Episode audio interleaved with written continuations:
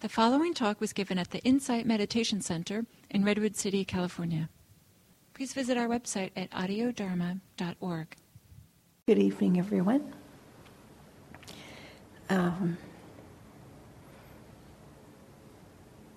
It's humbling to hear that read every time.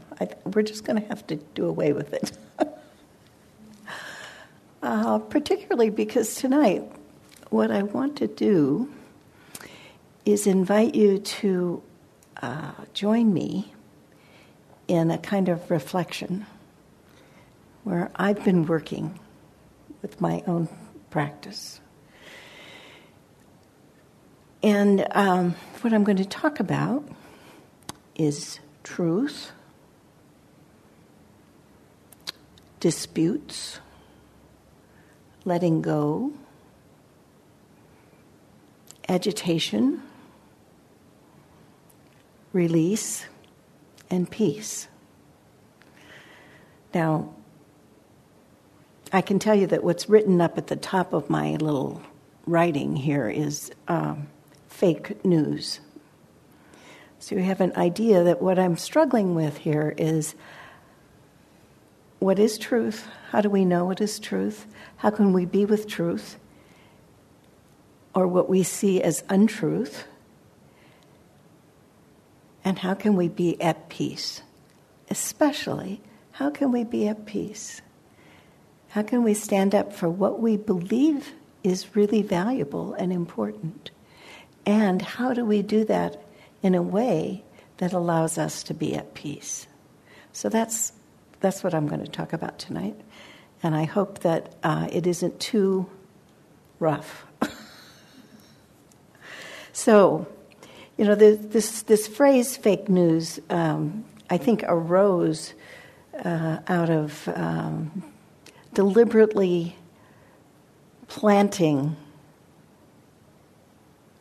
some falsehood or something that wasn't quite true and calling it news and sending it around out into the world.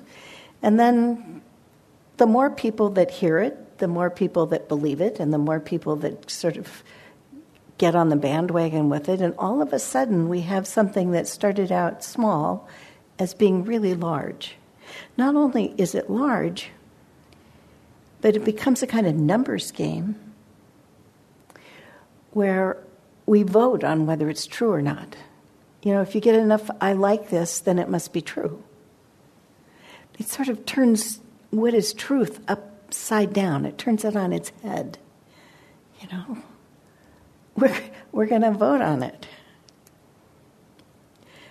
Somebody can say climate change is subject to human interference. And for some reason, that's considered an opinion, as if data collection and interpretation has nothing to do with it. We get to vote on whether it's true. And the way that comes about is that we all have opinions. Everybody has opinions. And if I can get enough people to agree with my opinions, then I'm right. So I'm struggling with this because I simply don't believe it's true. So if somebody says that red is a toxic color, and somebody else says, oh yeah, red is definitely a toxic color, I have a really negative reaction to red.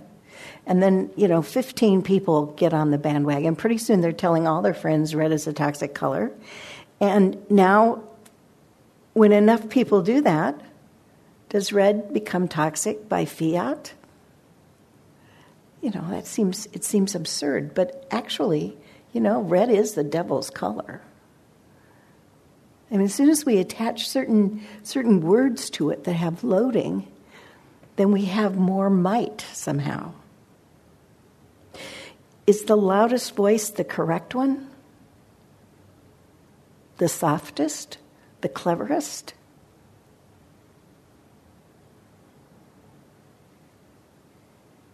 What is the criterion for discerning truth? How do you know something is true? Is it always true? Maybe it's only sometimes true. Maybe it's true under these conditions. How do you know? So in the Buddhist tradition, we have certain factors. Let's call them factors. So we say that what we're interested in is suffering and the end of suffering. And that to end suffering, we can follow the Eightfold Path. And the first factor in the Eightfold Path, way of causing suffering to cease, is skillful view. Okay, what is your view? You know, and generally, it's talked about in a way that has to do with understanding that there is suffering, that suffering's caused by clinging, and that you can put an end to suffering, and the way to do suffering is the Eightfold Path, and so on. But another part of skillful view is the assertion that you should not believe something just because someone says it, but you should develop your own understanding through direct experience. This is a very important part of right view, that wisdom arises out of seeing things as they are, clear seeing. Oh, I see what's happening. Oh, I see, that causes suffering. That doesn't cause suffering. Oh, I see. This is a very important part of skillful view.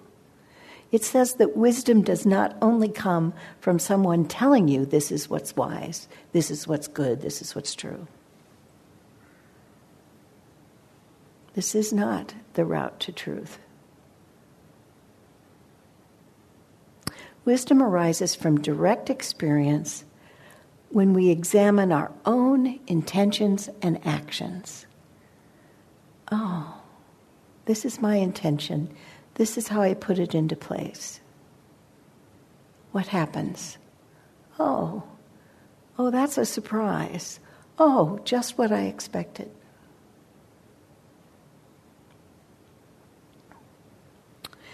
We see that the cause of suffering is wanting things to be different than they are.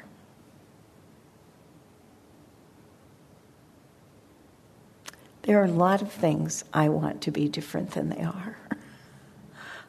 I have to face that. I meet things all the time and say, why is that true? Why is that happening? This should be different.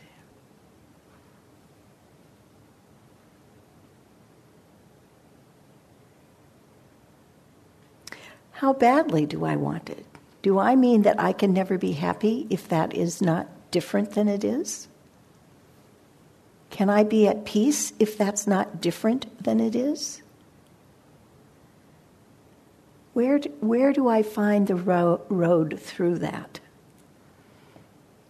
Because one thing we discover when we watch closely is that wanting arises.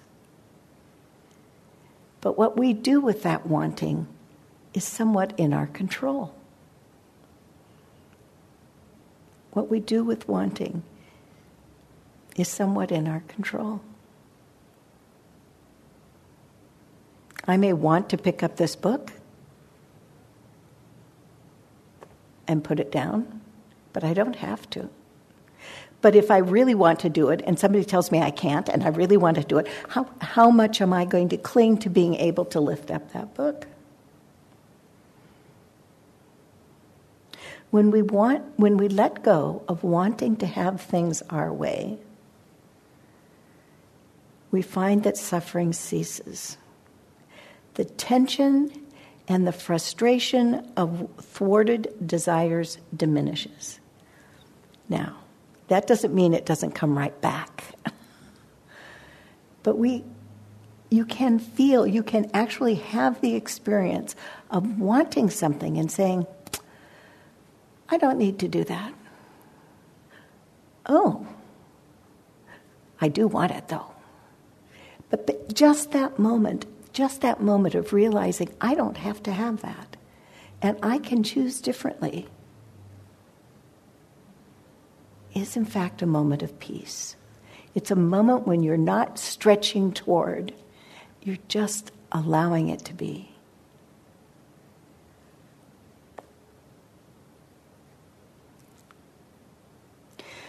So it doesn't mean that we can't learn from anybody else, that we don't take in any information from other people. But it does mean that we hear it and then we test it. We scrutinize it. We measure it against what we already know. We measure it with our direct experience. Does this seem right?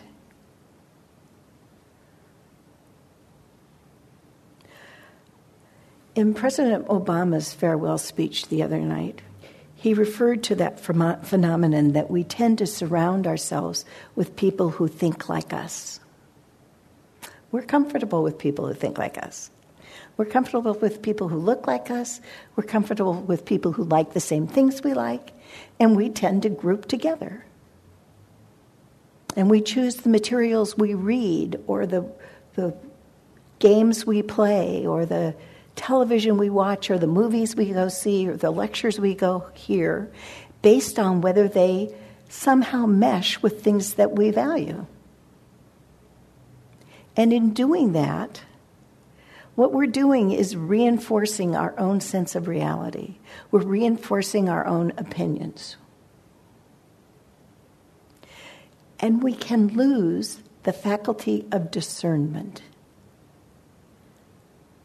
If enough people are sitting around saying red is toxic, pretty soon we're all going to stop wearing red.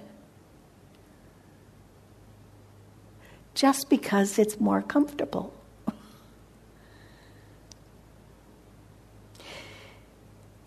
We lose the ability to see that our opponents might be right about something that we're not seeing.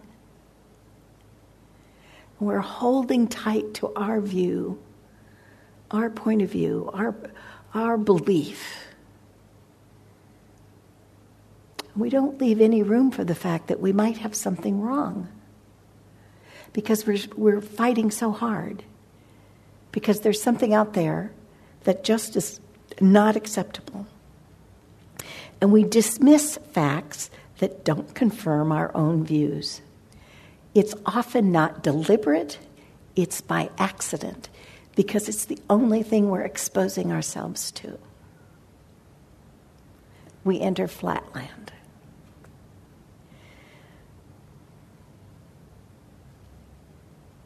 And yet, I might look at, this is on my mind because I'm moving. And I'm thinking about where I'm going to live. And, we'll look at a place and we'll say, oh, it's too dark in here. This is a cave. This is a terrible apartment. And another person might walk in and say, oh, this is so cozy. Oh, I just feel so safe in here. Same place. Nothing really terrible about either point of view. But we tend to put things into this is good and this is bad. This is good and this is bad. And we don't leave room for the gray area. We don't leave room for the place where maybe it's not always bad. We form our opinions and transmute them into absolute truths. This is absolute. My truth. Well, this is my truth. That's really scary. That's scary because it's reinforcing some image we have, some way that we might want to be or that we see ourselves. And we're saying this is solid and unchangeable, which is actually quite limiting and not true. Not true.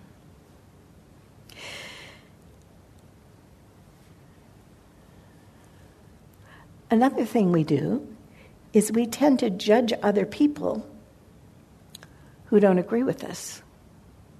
At least we feel sorry for them. What's wrong with them? Why can't they see this? All of this is very agitating, very upsetting, very unsettling. So consideration of all of this has got me looking at this book. So this book is The Buddha Before Buddhism. It's Gil Frondel's latest book. came out sometime in the last month, and it is his translation of The Book of Eights, which is a book, it is actually not a book, it's a collection of 16 poems, and it's buried in the Pali canon. One of the things that's significant about it, the reason he calls the book The Buddha Before Buddhism, is that these verses appear to be some of the earliest writings, the earliest compilations of the Buddha's teachings. Before we got to the Four Noble Truths or the Seven Factors of Awakening or the Three Refuges, or, there are no lists of practices in these verses. But they are about being at peace. Being at peace. So in looking at this book, there's a lot of emphasis in here on letting go of what you believe or what anyone believes. Letting go of that and just being at peace. Not undertaking practices to be at peace, just being at peace.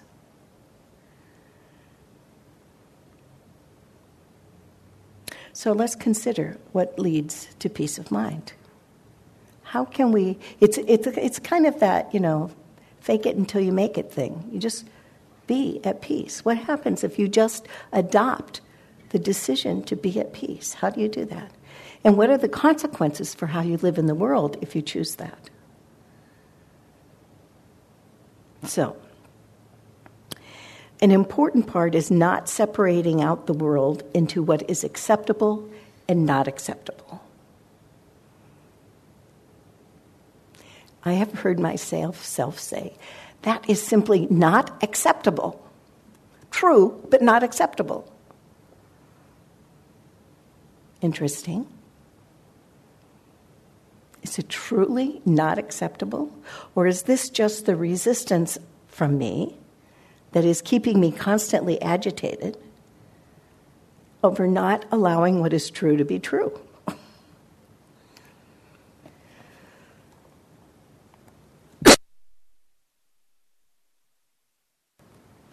If I got it back on, yeah. So 8 of the 16 poems are about letting go of views.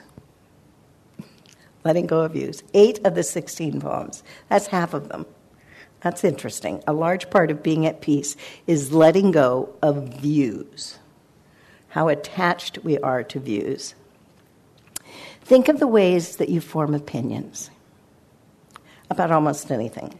I like this, I don't like that. This is pleasing, this is unpleasant. Virtue is good, and this is virtuous, irrespective of motive. This is good, therefore it is necessary, it's absolute. Consider the assumption that this is always true. That's what gives rise to trouble, the absoluteness. This is a truth, it's always true. And the subtlety of coming to that conclusion happens without noticing that you've become absolute about something. This is how it appears for me anyway. So it's easy to recognize this when you're talking about religions, right? Okay, so this is the truth. This is what we believe. And we make assumptions about other people's religions, that they're really misguided. Even within Buddhism, well, those Buddhists are, they're making that stuff up. I'm thinking of a friend of mine who is a Christian evangelical, and how painful it is to him for people to assume that he is a social conservative, because he's not. But he is truly an evangelical. And he struggles with that assumption that people have about him.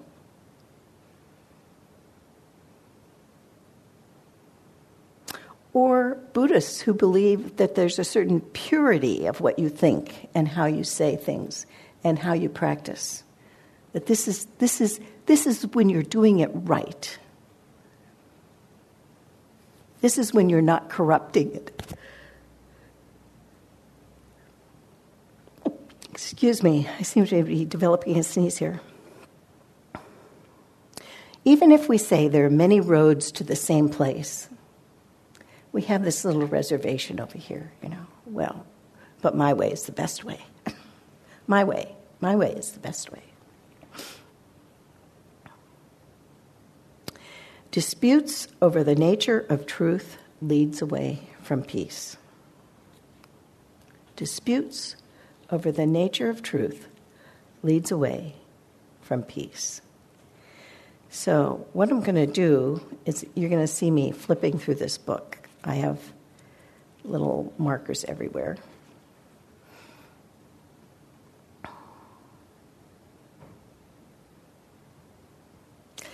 Sages don't categorize, honor, or claim anything to be absolute purity. Having abandoned greed, the knot of attachment, they do not form any wish for anything in the world. You know, I'd like to be able to say that I can do that, but I can't. I can't say I do not form any wish for anything in the world. But if I could, I'm sure that would lead to peace.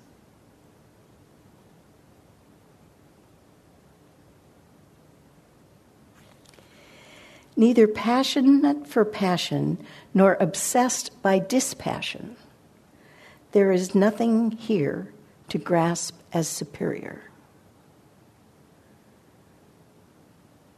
This notion that something is better than, my way is better than yours. Your way is less than my way, leads away from peace. So,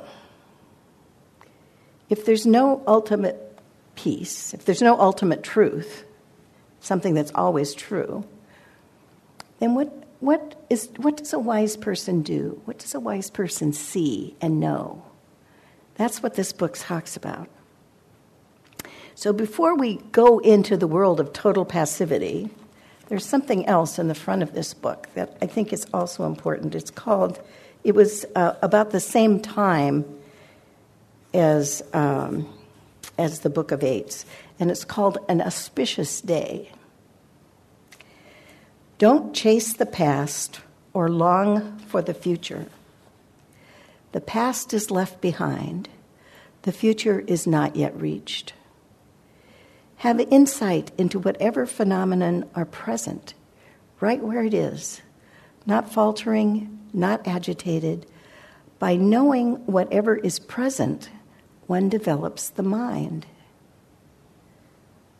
Ardently do what should be done today. Who knows, death may come tomorrow. There is no bargaining with mortality in his great army. Whoever dwells thus ardent, active day and night, is, says the peaceful sage, one who has an auspicious day. So it isn't that we just resolve to go away and ignore everything that's before us. We just keep working at it every day, being at peace. How can I be at peace right now in this present, right now?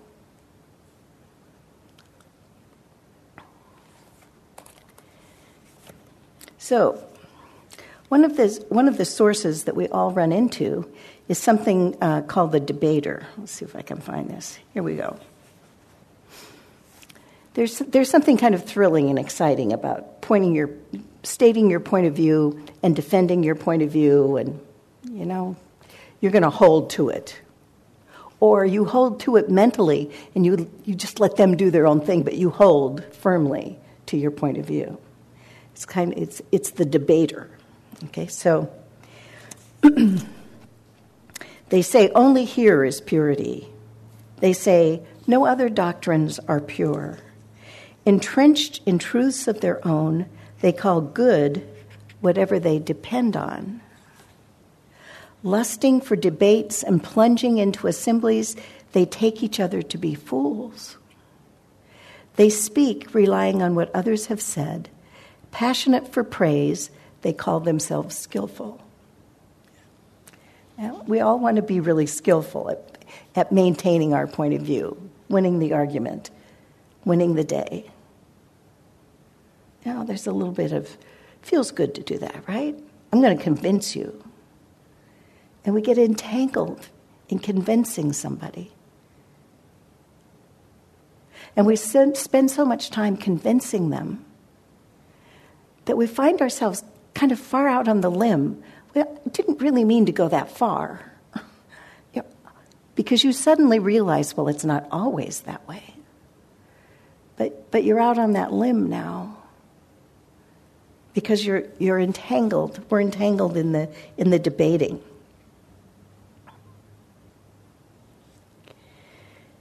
So here along a little longer in this poem. If grasping to a view and disputing, they say, this alone is true, tell them, in this dispute, you have no opponent here. What happens if you don't argue? What happens if you don't say, you're wrong? What happens? You know, I found myself in conversation with someone where we're disputing something because I don't think they understand what I said. And I'll repeat it a different way. And then I'll say it again. And then they get defensive. And then I get defensive. And pretty soon we're both defensive. And I realize this is not even important. And I stop. Just stop in the middle. The other person might decide, oh, I won. Or they might just be puzzled. Or they might say, what's wrong? Why did you stop? But in that moment of stopping, there is peace just for that moment. I don't have to do this. I can just not do it. I am not going to say that that's easy, but I did it several times today, so I know it's possible. Find myself in a defensive conversation, and then just stop. Oh. In this dispute, you have no opponent here. The energy goes out of it. The energy of the ill will and the anger and the dispute goes away. It's important to remember, is it important? And if it is important, is this conversation leading to a resolution? Is this conversation going to do what I would like to see happen? Or is it just a dispute? Is it just two people holding their views and beating each other up because they hold different views, seemingly different views?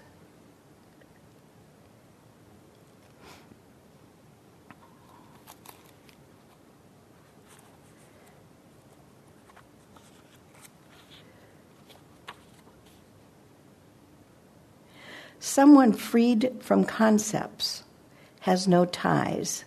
Someone freed by wisdom has no delusions.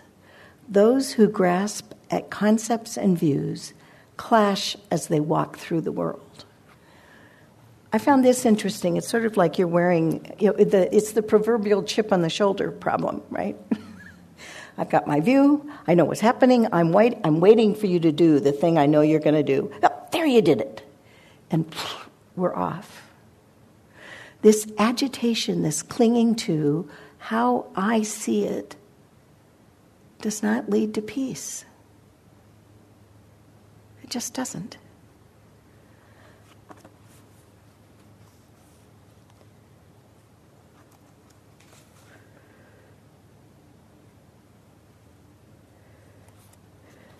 neither greedy nor selfish. Sages don't claim to be superior, equal, or inferior. Being free of comparisons, they do not compare. Taking nothing in the world as their own, having no sorrow for what doesn't exist, and uninvolved in doctrines, they are called peaceful. You know, the comparing mind, the one that says this is better than, this is less than, this is more than, is a source of continuous agitation. We can't just be good, we have to be better than. We can't just do a responsible job, we have to be the best at it. This need to differentiate through comparison is not skillful. You know, we live in a culture that really rewards the best. Everybody wants to be the best. Win the most. Have the most. And when we say, I don't need the most, there's a relaxation that happens there. There's just a relaxation that happens. Oh. And to notice when you are engaged in comparing and that this is causing tension, ask yourself, what is this comparison about? What am I trying to do? What's my motivation in this comparison? It is the difference between discernment and judgment. So judgment says better than, worse than. Judgment is about comparisons. Discernment is seeing clearly. Whether I'm doing a good job or a bad job should not be a matter of comparison, but just be on its own. This is good, this is not good, this is skillful, this is not skillful. And we come at it every day in this moment. We try it again. We look at it again. Oh, this is what's happening now. Not I'm better than yesterday. I was worse than tomorrow. I'll be worse tomorrow.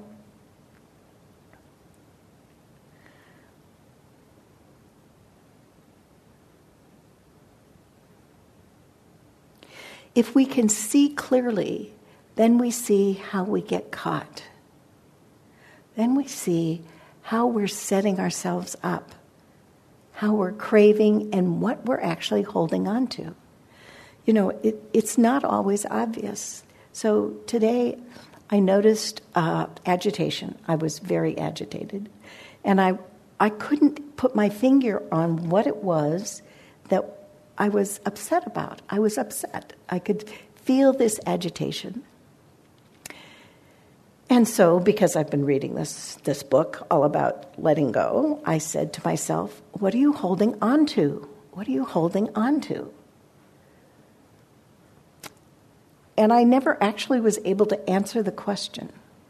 But what asking the question did was get me out of focusing on the agitation and being more open to the possibility of seeing something that I wasn't seeing.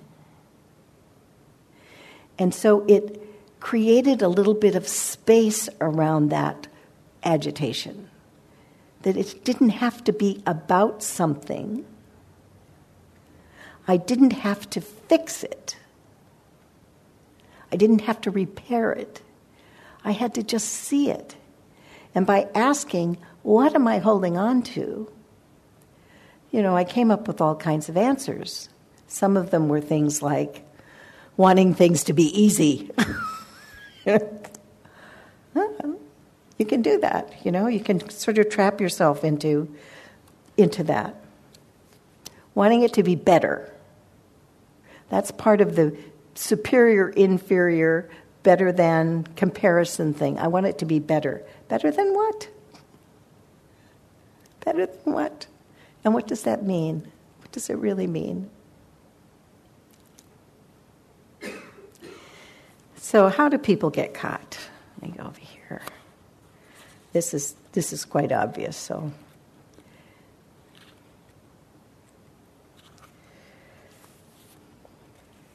From where come quarrels, disputes, despair, and sorrow, as well as selfishness, pride, conceit, and malicious speech. We all know our enemies engage in this, right? The Buddha said, "From what is cherished come quarrels, disputes, despair, and sorrow, as well as selfishness, pride, conceit, and malicious speech." Quarrels and disputes are tied to selfishness. Maligning others arises with disputes. And then it goes on, you know, where this all comes from. Basically, it gets down to what is agreeable and not agreeable. Judgments leads to states of anger, lies, uncertainty.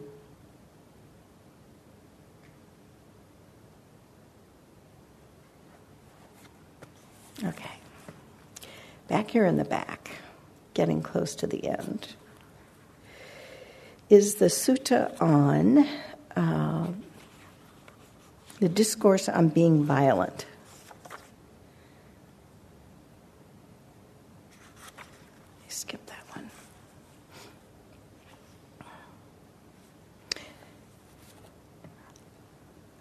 Violence gives birth to fear. Just look at people in their quarrels. I will speak of my dismay and the way that I was shaken. Seeing people thrashing around like fish in little water and seeing them feuding with each other, I become afraid. This is a sense that I've had also, that civil discourse is anything but civil, and that it's frightening to see the breakdown of people's ability to talk to one another. It's frightening because it doesn't appear to have any way out of it. It's like the fish flopping around in too little water.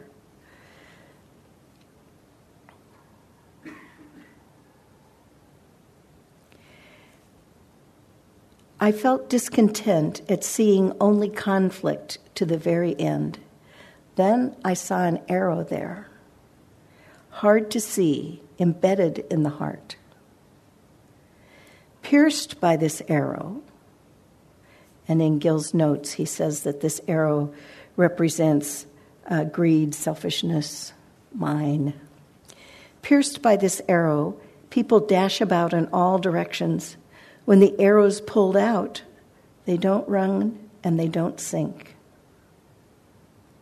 Don't pursue what the world's knotted up in. Having fully pierced sensuality, train in your own full release. The point being made that to be at peace, you let go. You let go of views. You let go of this has to be different. You let go of this has to be better.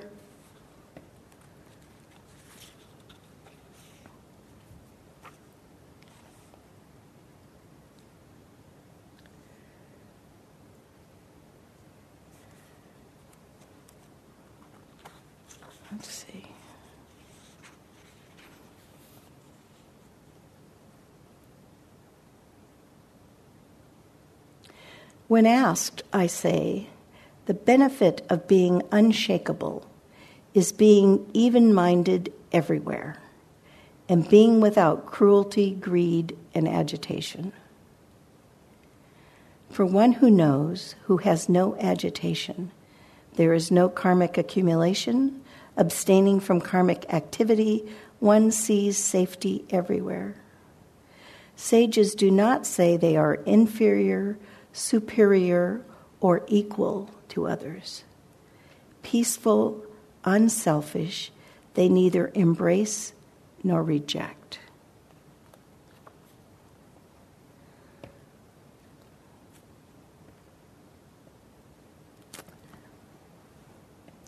I find it a challenge to just be peaceful when faced with this doesn't feel right, this doesn't feel like it's the way it should be. I am challenged by holding to my own views.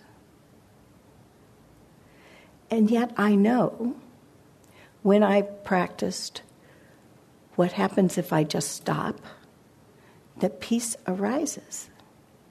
However fleeting, there is a moment when I realize, oh, I don't have to be engaged in this dispute.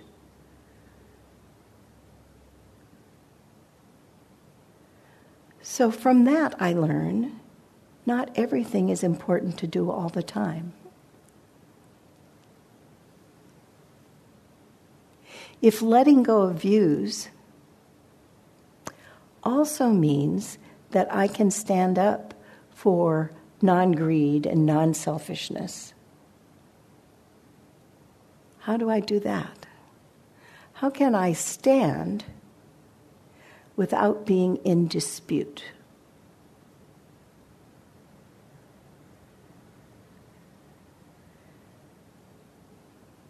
When I feel agitation, I have to ask myself, what is the source of the agitation?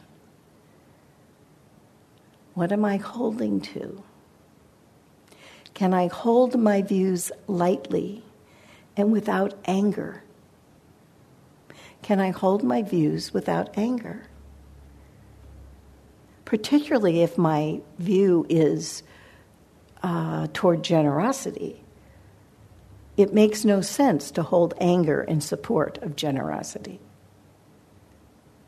If my view is there should be justice for all, to be hostile, aggressive, and angry in support of that is not even rational.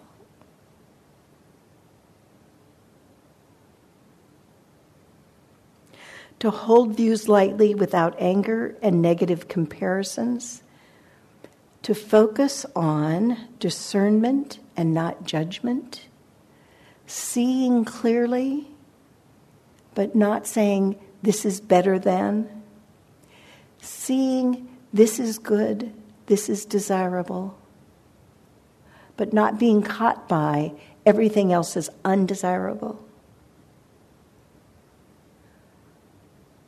Being open to the fact that those who oppose me may have something of value to say, and that I cannot be so attached in my opposition that I can't see that. I can't be so attached to my opposition that I don't see where I might have it wrong. Goodness knows, I've been wrong before. Even today. It's the holding, the being enthralled with my view that causes agitation. Release is peace. Release is peace. That's one of the titles in the book. Release is peace. Do it to the degree you can. This is my advice to myself. This is what I offer to you. And I hope this is useful. So, thank you. Are there any questions, observations, complaints? Yes. Thank you for sharing. That was very helpful. So, clinging to views is a source for unease, I guess, or the lack of peace. When we find ourselves mindful that we're feeling uneasy, not peaceful, is there something that we could quickly implement, a little skillful or not so skillful tool, something to ask ourselves, something to just let go of that view potentially that we have and just stop? Well, you can always just stop. But it's not so easy to stop. It's not so easy. So there are some things I do. For example, I'm very aware of the energy of anger. And I pay attention to that energy. And I recognize that the energy is actually separate from the anger. They're related, they co-arise, but anger is anger and energy is energy. They're not the same. So if I'm wrapped up in anger, it is useful for me to realize that the energetic component has to be honored. Even as I'm saying, I'm going to stop, I got to do something with that energy. Sometimes I imagine it draining through my feet into the floor. Sometimes I've just gone and washed my hands, just something. Or I develop the art of gesturing. Because energy is real. You've got your body is all zzz, right? So honor the fact that that energy is present. Don't try to pretend it's not there. By ignoring it, you fall back into the anger very quickly because it feeds it. They feed one another. So that's something I do. Sometimes I am able to be aware of the fact that I remind myself of the intentions I have toward kindness. And that what's happening here is not kind. And that helps me draw back from it. So recalling intentions, paying attention to the energy that's present, is a way of pulling oneself out of the story that is feeding whatever the exchange is. So some of it, some other part that it occurs to me is very useful is being mindful of right speech. So when we talk about skillful speech, when we're and you realize you're having this argument and it's going nowhere, there are four things to think about in right speech. One is what I'm saying true? Is it useful? That is saying this going to make any difference? Is it timely? Is this the right time to say this? Is this the right time? And is it kind? Those four aspects of right speech. So if I can't get in touch with an intention that monitors my behavior, and I can't get rid of the energy because of the conditions of the discussion, and I can't just get up and walk around in the back of the room to dissipate the energy, then I might say, okay, is this skillful speech? And I ask myself, is it true? Yes, of course it's true. Of course it's true, because it's my opinion. Is it true? Is it useful? That's that thing where you ask yourself, is this an important conversation to be having? Really? Is this going to matter tomorrow or even an hour from now? So is it useful? Is it timely? Is this the right time to say this? And is it kind? So anything that allows, that supports the stopping and seeing clearly, that's what we want to do. See clearly, know what's happening. Just know what's happening. Remind yourself of your intentions. And notice when there's just a touch of easing. Notice it. Does that help? It does help. I think with the right speech, that may cause agitation. For me, like reflecting on what you're saying, the one that didn't cause agitation was the very last one. Is this kind? So for me, I may just forego and just ask myself, Because the other ones, they're all judgments, they're all views. Is this this? Is it that? I mean, there's a lot of judgment. Call it discernment, judgment. Whatever. So for my own sake, you know, especially in those situations where, boy. So the energy, I think, that was very helpful to make a distinction between the anger itself as potentially, say, an emotion or a secondary emotion, whatever you want to call it, right? And then the actual energy that literally, you know, you have a charge.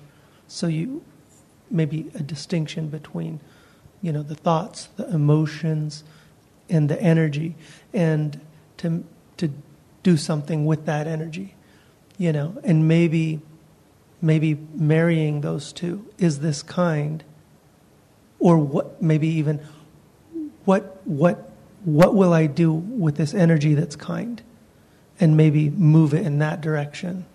Yes. So all of this is very positive. This is all good. I only caution you that I am not that I have practices that I use for me that work for me. Mm-hmm. Sometimes they work, and that the message of being peaceful is not the same as doing the practice. But doing the practice can lead to being peaceful. And doing the practice makes it more likely that you have those abilities at your fingertips when you need them. Does that make sense? That is, the more that we're able to stop, the more often we're able to stop and say, what's the wise thing to do now? The more often we're going to be able to stop and apply wisdom to what's happening. Beautiful. We get better at it. Anyone else?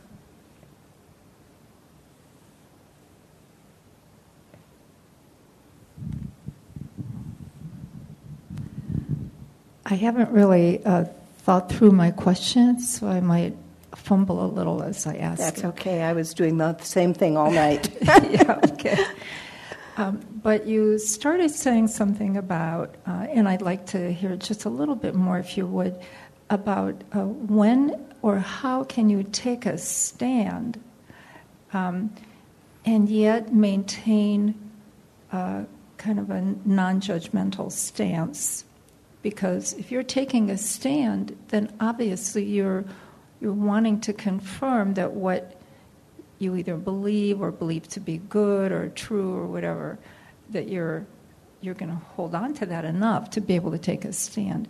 And yet you want to be able to not judge and let go to be able to be peaceful. Can you say a little bit more about how you can keep those two working together? Yeah, so it helps if you have an example. So I'm trying to think of an example that is not trivial, but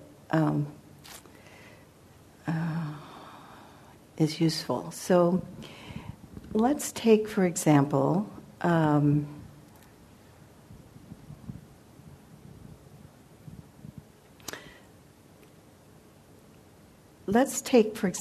behavior. We'll use this as an example. So you know that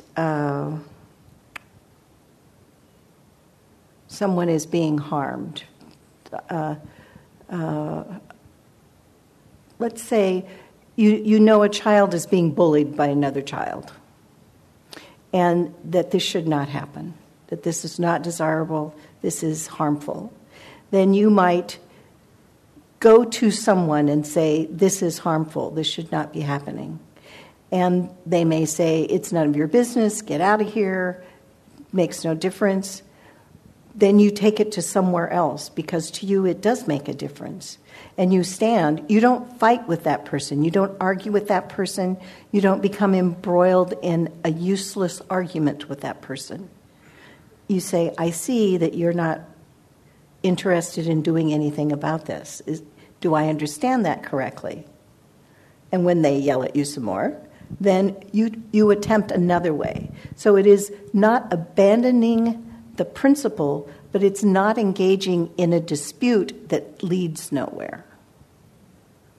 so that you don't lose sight of your goal, which is to modify the behavior, to modify the hurt, to stand up for something, for some justice that you believe in. But to believe that you have to be angry to stand up for that justice is a delusion and leads to more suffering for you and no peace. Can you hold to a principle and do it with equanimity, so that you don't overreact, so that you don't create. Here's an example. Somebody asked. I